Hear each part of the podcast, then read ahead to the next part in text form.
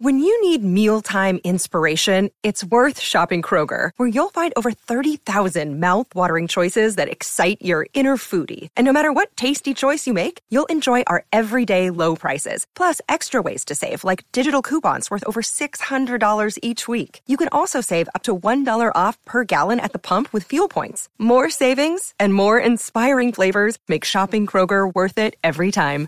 Kroger, fresh for everyone. Fuel restrictions apply.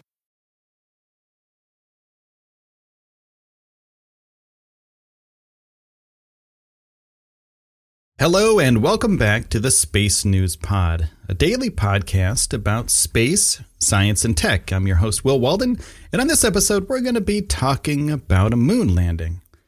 And it's not NASA's moon landing, you know, it's not the 2024 human landing, it is the ISRO. India is planning on landing something on the moon. It's planning on landing a golf cart size lander on the surface of the moon. Now, it's not just a lander, it also has a rover. It'll be doing scientific experiments. And just recently, uh, the lander had successfully detached from the orbiting spacecraft that's in lunar orbit right now. All the systems of Chandrayaan 2 orbiter and lander are healthy. That's what the ISRO said. So, this thing was launched on July 22nd, and it took a while for it to get to the moon, and there's a reason for that. You know, with the uh, uh, crewed missions to the moon earlier, that took only three days ish to get to the moon. Well, they wanted to take their time with this. They wanted to make sure that since this is a very high stakes mission, they wanted to make sure, since there's no humans on board, that everything was working properly and they were doing all the right calculations and everything was lining up properly so they could land on the surface of the moon and be successful in this mission because they would be uh, the only countries outside of Russia, the US, and China to do this. And this is a pretty huge deal because it kind of signifies hey, we're not just in this with those three Russia, China, and the United States this is a worldwide thing. Anybody, any country can send a spacecraft to the surface of the moon if they have the ability to do so. So, this is also going to be very kind of terrifying. They called it the uh, 15 minutes of terror in some uh, news publications, which I don't agree with because scientists and engineers have worked very hard very, very hard to make sure that everything goes right. And it's not terrifying as much as it is exciting and exhilarating for those people involved. Of course, you know, it could be terrifying uh, if you were, say, a Kerbal on top of this lander, but you're not a Kerbal, you're just a robot. So you're not going to be terrified going down to the surface of the moon. So Chandrayaan 2 is proof that India can do this. And it's proving that its technology uh, is ready for this. And so there's the orbiter too, right? So I didn't get into the orbiter yet. The orbiter is about the size of a bus, and it'll be of 100 kilometers from the moon's surface and is equipped with eight scientific uh, instruments, including a high resolution camera that will map the moon's surface in 3D and find a good landing place. The lander on the other hand, is carrying three sensors that will probe the composition and movement of the Earth's or of the moon's surface, and uh, it'll look for minerals and signs of moonquakes as well. But now this is cool because remember the Apollo missions, right? We left a reflector on the moon so we could kind of uh, communicate back and forth. And this reflector, well, there's another one on this lander. And this will allow scientists to use lasers to accurately measure the distance from the moon to the orbiting spacecraft. So let's talk about the rover for a second.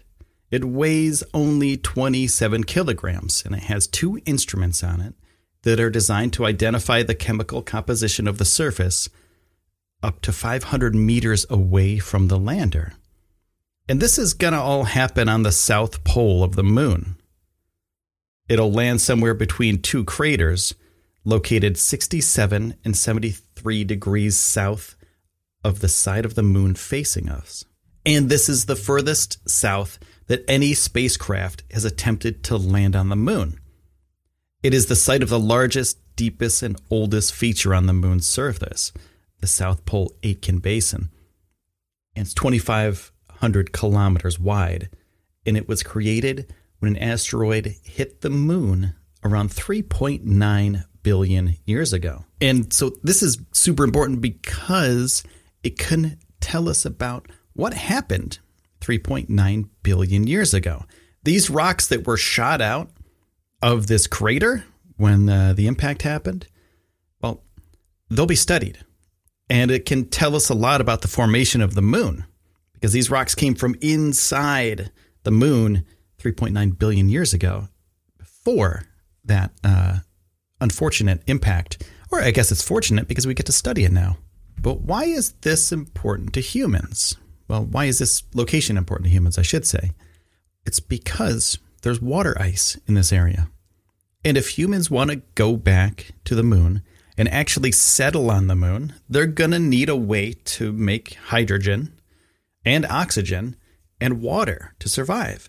Hydrogen for rocket fuel, so they can get off the moon, oxygen to breathe, and water so they can drink and stay hydrated and stay alive on the moon. So, this is very important to the future of human exploration, not only of the moon, but of other planets. Because if we can figure out the technology of how to mine this water ice and how to synthesize it into the things that we need, well, that's another step towards what we're going to need to do when we get to some place like Mars. Because when people land on Mars, they can't bring a lot of stuff with them they can't bring tons and tons of water because that, well, it costs a lot of money to launch anything into space. SpaceX has a great program of uh, how they could do this with Starship with in orbit refueling. But right now, we need to think about how we can do this in situ. How can we do this on the surface with just human beings and just machines? Because that's what's going to have to happen. Because if we're going to be living there, we're going to need a constant supply of these things water, oxygen, and hydrogen in order to uh, continue doing these missions off world. So I'll have up to date information about the ISRO moon mission available on my Twitter at Space News Pod and also on this podcast. I'm going to let you know everything that happens as it happens, when it happens. So make sure to subscribe to the show. And everyone who subscribed, thank you so much for all of the support. And I have to say a special thank you to my sponsors because without you, I couldn't do any of this. So take a second. Here's a sponsor message. Another day is here and you're ready for it. What to wear? Check. Breakfast, lunch, and dinner? Check. Planning for what's next and how to save for it? That's where Bank of America can help. For your financial to dos, Bank of America has experts ready to help get you closer to your goals. Get started at one of our local financial centers or 24 7 in our mobile banking app. Find a location near you at bankofamerica.com slash talk to us. What would you like the power to do? Mobile banking requires downloading the app and is only available for select devices. Message and data rates may apply. Bank of America and a member FDIC. And also thank you to my Patreon patrons. Also, uh, if you want to help out, go to patreon.com slash space news podcast. Um, I have some really cool stuff happening over on Patreon. There's some new t-shirts. There's some uh, other new stuff, posters and things like that that'll be coming out for um, for the next half of this month. So stay tuned over there, and also stay tuned on Twitter because that's where I will announce all that stuff and on the podcast too. So thank you so much for taking the time out of your day to spend it here with me on the Space News Pod. My name is Will Walden, and I'll see you.